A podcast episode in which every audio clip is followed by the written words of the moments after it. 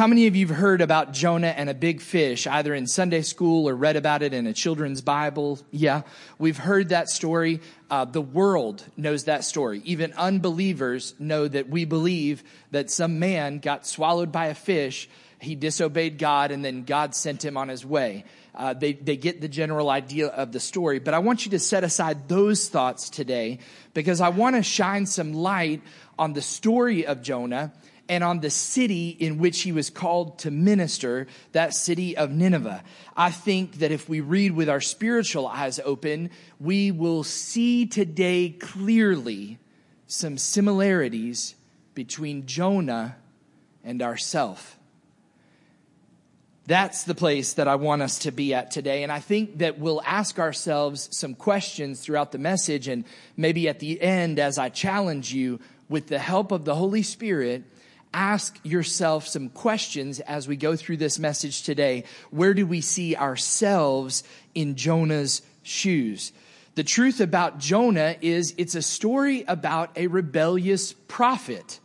It's the only book of its kind inside of God's word that highlights the character and the rebellious nature and behavior of a prophet who was called by God, who seems to actually hate God because God loves his enemies.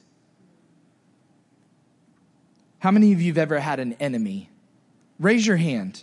I don't care if you're new, first time. We've all had an enemy, and if that's you today, then this message applies to you. So Jonah is unique among the prophets of the Old Testament because they're typically collections of words that get spoken to the people of God and they get spoken to the prophet so that he can go and give the message to the people.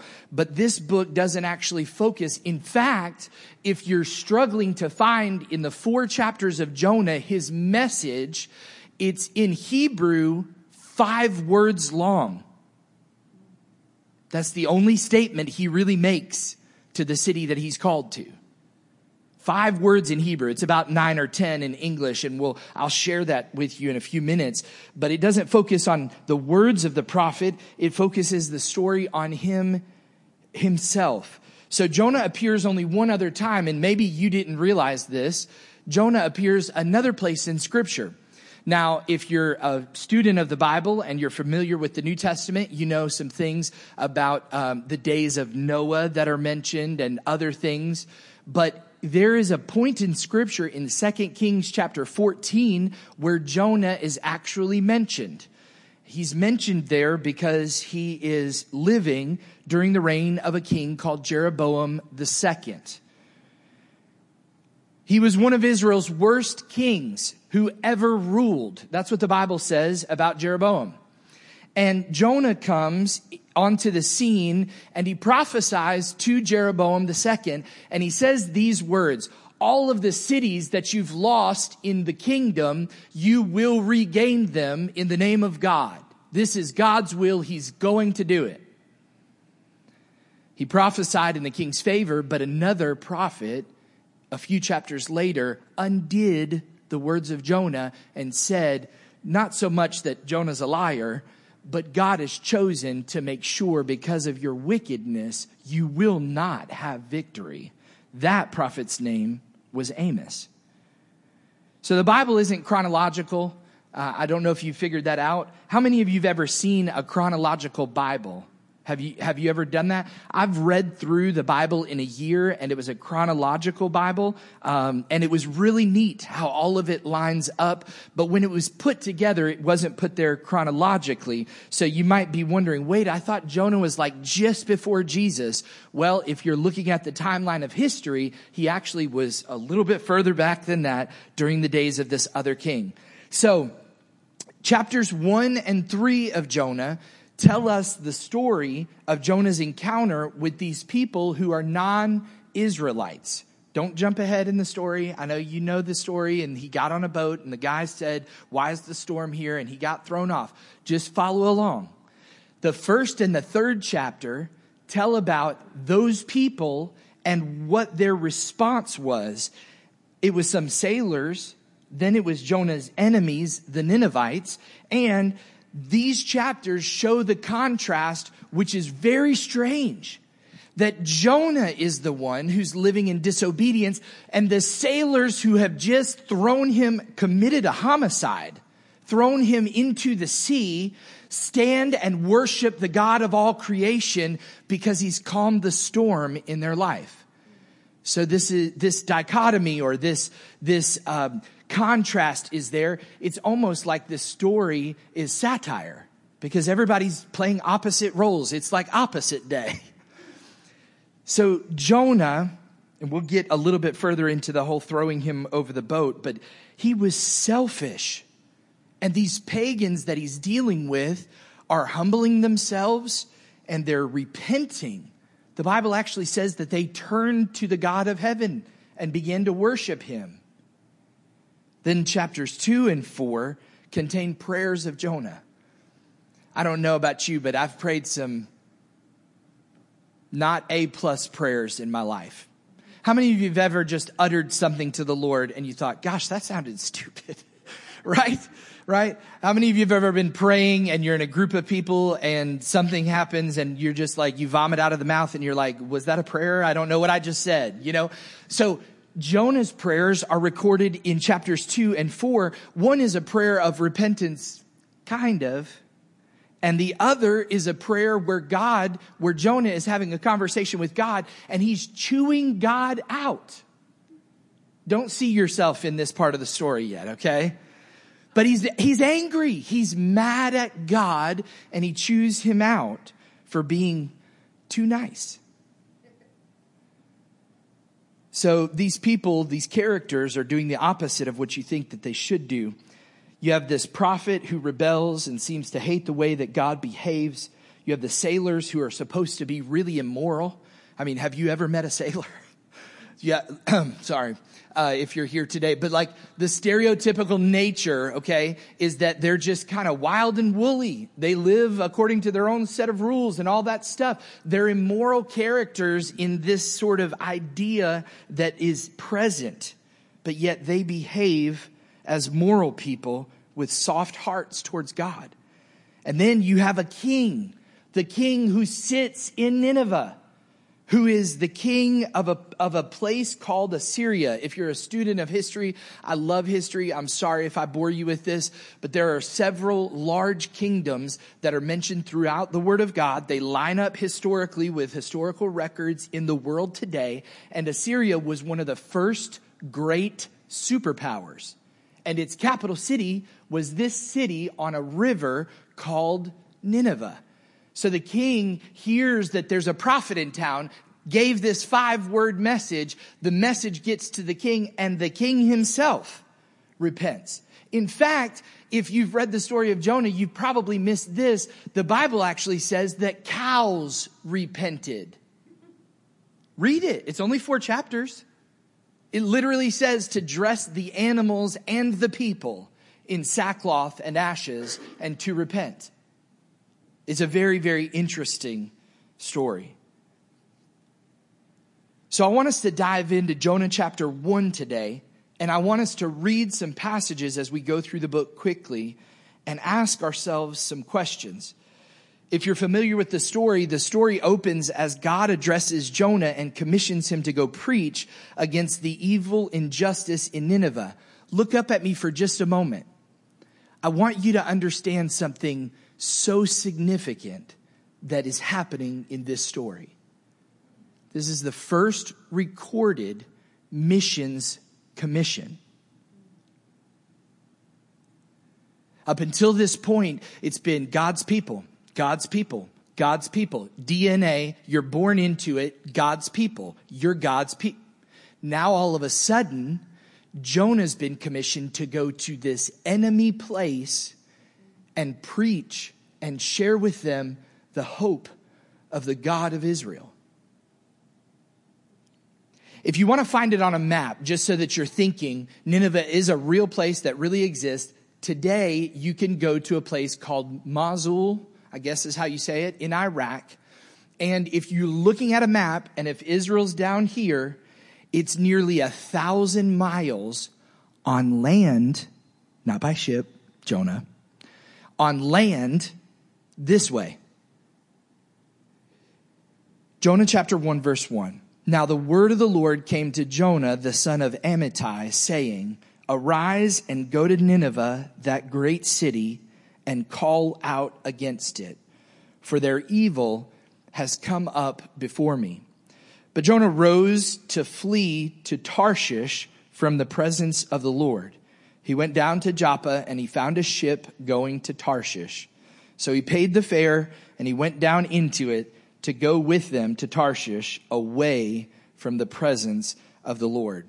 Now, even though the book's called Jonah, we don't actually think Jonah would have written this about himself. Okay. This is the story of Jonah, but I don't know that any of us would write a story that was so vulnerable about our mistakes and mishaps. Did you notice that twice in that place it says that he was running from the presence of the Lord? So imagine a map, just like I just showed you, Israel being right here, Mosul or Nineveh being up here and what Jonah does is gets on a boat to sail to Tarshish. He's trying to go as far away as he can. He was commissioned by God, though, to be a missionary to Nineveh. And this, you have to really wrap your mind around it, was not a common thing prior to Christ's life and death and resurrection on the earth. Yes, Jesus Christ commissioned us commissioned them to go into all the world. And that's how we know that we are part of the family of God now. But Nineveh being a pagan city and a pagan kingdom, it's, it, it was uncanny or un, it was uncommon. The big question here is why would Jonah run? Why would you run? Maybe there's thoughts going through his mind of, this is the first time this ever happened, and God hasn't really totally explained himself. Why am I going to an enemy territory to preach about him?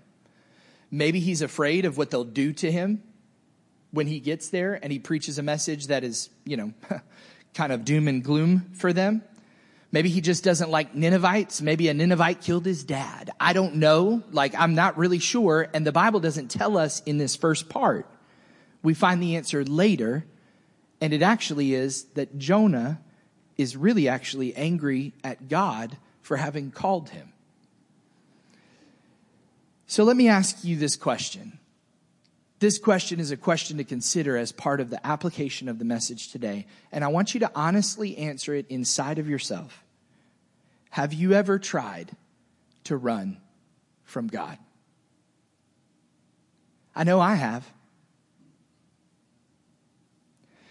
But you see, running from God is futile. It's, it's bound to fail and it's bound to have some really bad ramifications. In fact, I believe that even today and those joining us online, there may be someone here who is running from God comprehensively. That means you're away from God. You haven't known His love, His mercy, His grace. You haven't accepted Him. And today is the day of salvation. You can make that change today. But for the majority that are here that are believers, you can still be running from God. Maybe not comprehensively, but in a certain area of your life that you've compartmentalized and that you've set aside. And does this, is this ringing a bell with anybody? We've all run from God. Adam and Eve ran from God. Do you remember the story? Jonah has now run from God, and you have too. I have to. Jonah boards the ship in throughout chapter 1, the end of chapter 1 into 2. He goes down into the ship and he falls asleep. God sends this huge storm, and it's so interesting to me that the sailors who are trained sailors, they're skilled sailors, so they must have studied maps, sort of known the weather. They didn't have a forecast weather person and that kind of thing, but they could, you know, this kind of thing and whatever. It, it seems to me like their response is there shouldn't have been a storm. Something really is amiss. So they actually discern that something bigger is happening and taking place. There's a divine power at work. So they throw the dice and they listen to Jonah when Jonah says that he needs to be thrown overboard. which you might think, and I think I thought this way when I was a kid. Well, gee, that's really noble. He's saving those people's lives. This is awesome. He's a man of God. Well, I know he's made some mistakes, but, but if you really think about it, it was the most selfish thing he could ever do. Good. I'm never going to Nineveh. Let a shark eat me. Right? if you're thinking through, like maybe what went through his head, it's really, truly selfish, beyond selfish. But these men, they repent to God, they toss him over, the storm goes away, and they fear the God of Israel. Unlike Jonah, they worship God, but God foils Jonah's plans and allows a big fish. I know you heard in Sunday school it was a whale. We're not really sure. Okay, it was a big fish. That's what we know. So as Jonah is sinking, God provides this tomb of sorts for him to be laid to rest in for a short period of time. Can you imagine what it'd be like to be swallowed by something as large as a whale?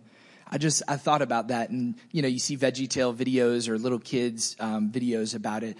Um, the stench of what would be rotting in the belly of that fish, and you're just sloshing around as it you know slides through the ocean and you're just sitting there and you're thinking, oh God, my plan didn't work.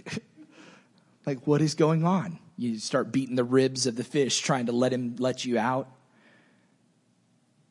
So Jonah utters a prayer where he never really says he's sorry. But he does thank God for this thing, for not abandoning him. And I want to tell you something significant about the story of Jonah is that even if you're a jerk and you screw it all up, God will not abandon you. He is for you. He is trying to get your attention. He loves you. He sent his son to die for you. Yes, you are not worthy. Yes, you have done things that have caused him to probably scratch his head, but he still loves you. One of the most powerful places in Scripture is a scripture I shared recently with you. Found in the New Testament, it says that even while you were yet sinning, Christ died for you. So then Jonah makes this promise to God in the belly of this fish, and he says, I'll, if you let me out of here, I'll obey you. I promise you I will. I'll do whatever you ask of me. Let me ask you this question Have you ever made a promise to God? If you have, have you kept it and seen it through? I thought about that as I internalized the message this week and tried to figure out where I stand in the story of Jonah. And I thought to myself, yes, I have promised God something. I promised him, God, if you give me a million dollars, I'll tithe. but we've made promises, right? So, what promise? Think about it. In your relationship with God, what promise? I know I share that silly one, but we've promised Him some things, and sometimes we fall prey to laziness or sinfulness, whatever the case may be, and we, we leave that promise behind. If you haven't kept it, I would encourage you to start again. My grandmother, my father's mom, she had a supernatural experience. Literally, it was supernatural. The Lord radically saved her, changed her life, called her into the ministry to go and do missions work she got tangled up in making money. At the end of her life, she expressed the one regret after seven husbands and after owning probably more than a dozen restaurants and making a lot of money and having all the things, her one regret was that she didn't obey God. She had a hard time at the end of her life accepting that God would still love her, even though she spent her life running from him. Maybe you're like me and you've rebelled and refused to obey God. Maybe you're like Jonah in some area of your life. So I encourage you to think about that right now. So the big fish vomits Jonah up on dry land. God's taking him at his word. Okay, great. So I got your attention. Everything's going to go smoothly now. You're going to go to Nineveh and do what I've asked you to do. This time, Jonah actually goes, and we're told that Nineveh is a gigantic city. Historians say it would take you days to cross through the middle of it because it was so large, it was so big. Jonah gets there, and on day one, his message is this 40 more days, and Nineveh will be overturned. It's only five words in Hebrew. His sermon is really, or his message, his sermon, whatever you want to call it, is pretty odd though. Because there's a lot missing. There's no mention of who's going to overturn it, right? Are you following along with this thought? Like, what is going on? There's no mention of what they've done wrong and what they should start doing right. There's literally, he's literally doing the bare minimum to barely scrape by. What a jerk. What an absolute jerk. And there's no mention of God in his message. Maybe, maybe he was trying to sabotage his, his own message. I don't know. It could be that. Maybe he was trying to ensure that the Ninevites really got destroyed. You know, well, hey, if I say it in mysterious language, maybe they won't get the whole point and then they'll all die anyway. There's like zero effort on Jonah's part. How many of us have been guilty of times in our life where God's asked us to do something, but we give zero or less than 100%? That's like, that's for you and me today to think about. So then the king and the entire city, including all its cows, repent in sorrow and ashes. So the second time, so for the second time, these evil pagans show themselves to be more responsive to God than the prophet is himself. God forgives the Ninevites and he doesn't bring destruction on the city. You know, there's a powerful thought there, and I'll share it in just a moment, but there's something significant about the fact that what you do can change the action or reaction of God. So Nineveh, does get overturned, um, and these are Jonah's enemies. They repent and they find God's mercy. Look at verse 10 of chapter 3. It says this When God saw what they did, how they turned from their evil way, God relented of the disaster that he said he would do to them, and he did not do it. I want you to think about this for just a moment that your repentance can change God's action in your life.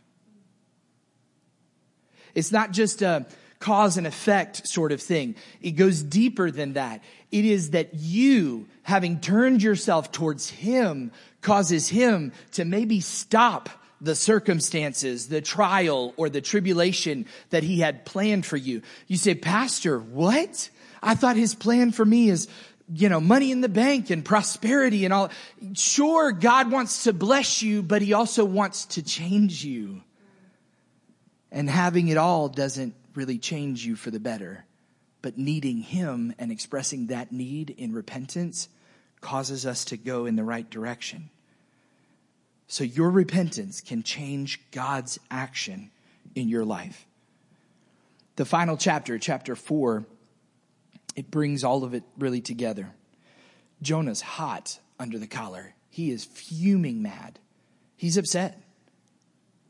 There's something deep in his heart that is causing him to be really ticked off that God, why didn't you do what are you do you not keep your word? You said you'd kill him and he utters his second recorded prayer. He first tells God why he ran away in chapter 1. It wasn't because he's afraid. It wasn't because of any other thing except for that he knew God is so merciful. What an idiot.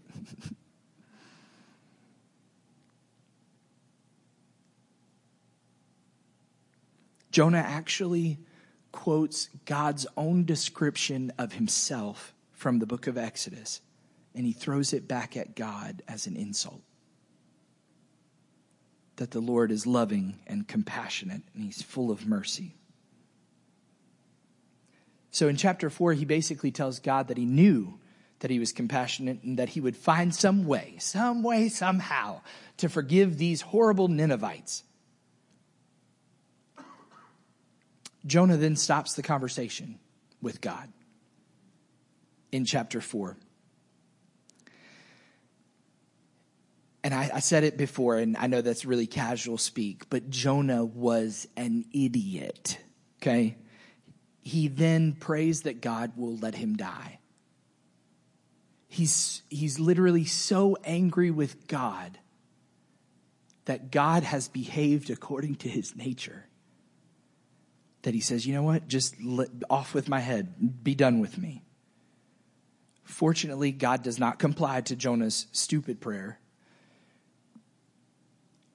But then God asks if Jonah's anger is justified. And we're going to read a portion of that in just a moment. He asks him if, if his anger is justifiable. Jonah ignores that question and he goes outside the city because he's going to go sit on the hillside and camp out. Because surely it's just going to be a few days and they're all going to turn their backs on God and I'm going to watch them burn. I mean, that's, have you ever, I mean, this is real emotional vulnerability. Have you ever felt like that though? Like God, it, it'd be okay if you helped him, but Lord, if you don't, boy, I'll be so happy. Okay, it's just me. What happens next is the uh, it's more odd than a fish swallowing a man and him living and being spit out. What happens in chapter 4, God provides miraculously. Remember, he's the creator of the universe and he can do this. He causes a plant to grow in right in the space where Jonah has set up a little tent so he can watch it all burn. He's caused a plant to supernaturally grow and become big enough to create shade. Do you know what castor oil is? Some of us who are older would know what that is. It comes from a plant that has like five leaf um, fingers. I don't, I don't know the exact term, but it's a very wide leaf. And many people who studied scripture and think about that uh, that section in scripture where it says that God provided a viney plant, that it would have been a plant like that. If you've ever seen like a maple leaf, imagine that the size of a man's hand, those leaves that big. So Jonah's out there and he's sweating. I mean, it's Mississippi summer times a thousand. It's hot. God has sent a wind. God's opened up the sky. There's no rain. There's no clouds. God is trying to get Jonah's attention. And then he, he causes this plant and Jonah loses. Then the next morning he wakes up and a worm has been sent by God to eat the plant. And now the plant that provided him shade is now gone chapter 4, verse 7 through 11, it says this When dawn came up the next day, God appointed a worm. do you understand how silly this is? That he's been chasing a man trying to get the man to obey him. And yet God spoke, a plant raised up out of the ground, and now God has killed the plant by having an obedient worm do the work. This is a, it's a pretty silly story. But the worm attacks the plant, and the Bible says it eats the entire thing so that it withers. And verse 8, when the sun rises, God appointed a scorching east wind, and the sun beat down on the head of Jonah so that he was faint. And he asked again, Kill me now. It's better for me to die than to live. Verse 9, but God said to Jonah, Do you do well to be angry for the plant? I know that seems oddly phrased. Put it, put it in casual terms that you would understand. Do you think you're right right now to be so upset about this plant that has died? Jonah's response, it just makes me laugh. Verse 9, he says, and he said, Yes, I do well to be angry, angry enough to die, in fact. And the Lord said, You pity the plant for which you did not work, nor did you make grow, which came in one night and perished before the next.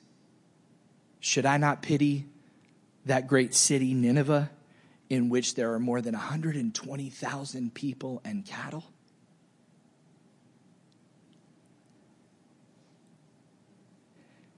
In other words, aren't people more valuable than plants?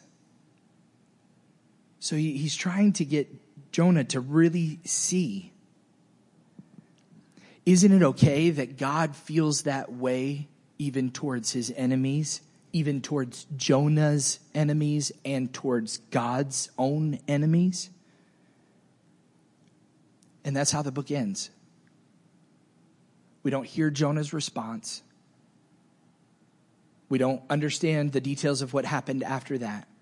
We're left with God's words of, Isn't it okay that I reach down in my mercy, my grace, and my love towards this city that has turned themselves towards me?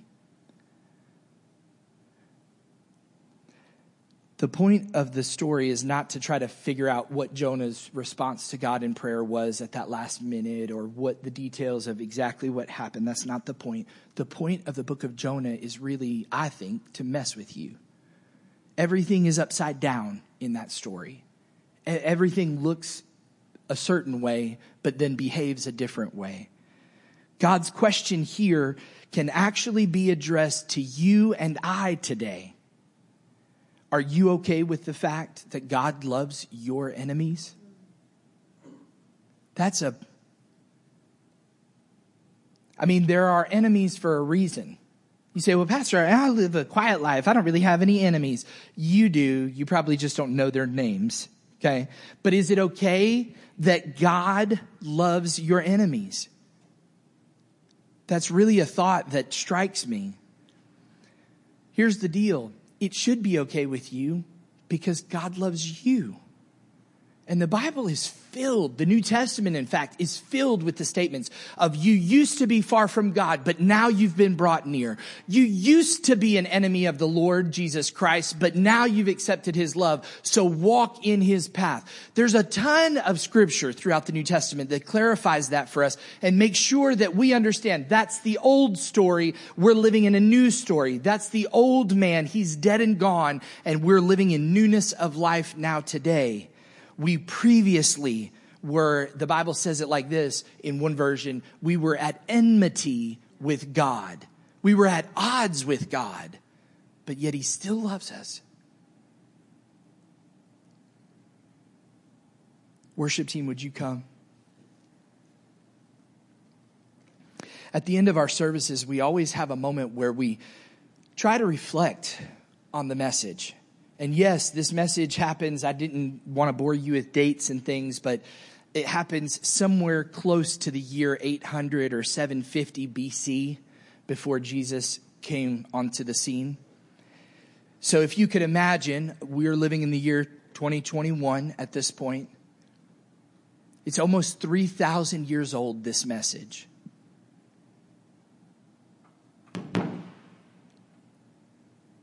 The depth and the width of God's mercy and his love is something that we, when we were unbelievers, needed to be gripped by through the work of the Holy Spirit in order to come to faith in Christ.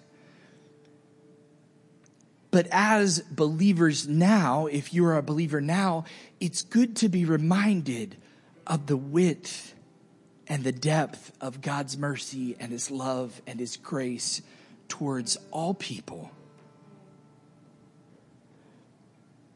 I want you to just quietly absorb these questions and I'll restate them from the message. They were really my points, but I, I like the idea of asking the question today for you to consider.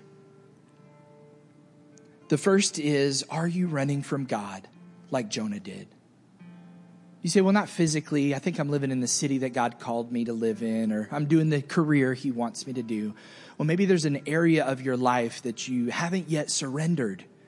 And we as believers even struggle with that. But if you are comprehensively running from God and you don't know Him, today is the day that you can make that change. And I will not try to misguide you or lead you in a wrong direction and tell you it's going to be an easy process. It is not an easy process, but the first step is easy. All you've got to do is turn to Him. And instead of running from Him, run to Him. The rest of it, as you walk with Him, there are difficult moments. There are things that don't happen the way you think they should. There are circumstances that either build or tear down your faith. And there is this work in progress that happens throughout the rest of your life as a believer. But that first step is just so simple to accept His grace and His mercy.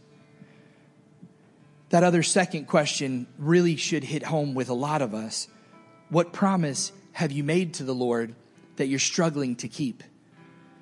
It may very well be a promise that happened in the new year. This year, I'm going to serve my community. This year, I'm going to serve in my church. This year, I'm going to tithe regularly.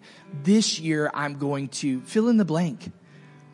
It could be something personal, of a personal nature. This year, I am going to, with God's help, love my spouse better than I've ever done before. So, what promise have you made to God that you're struggling to keep? Only you and God know it, but I want you to revisit it today. And I want to tell you this God's mercy and grace is still available to you.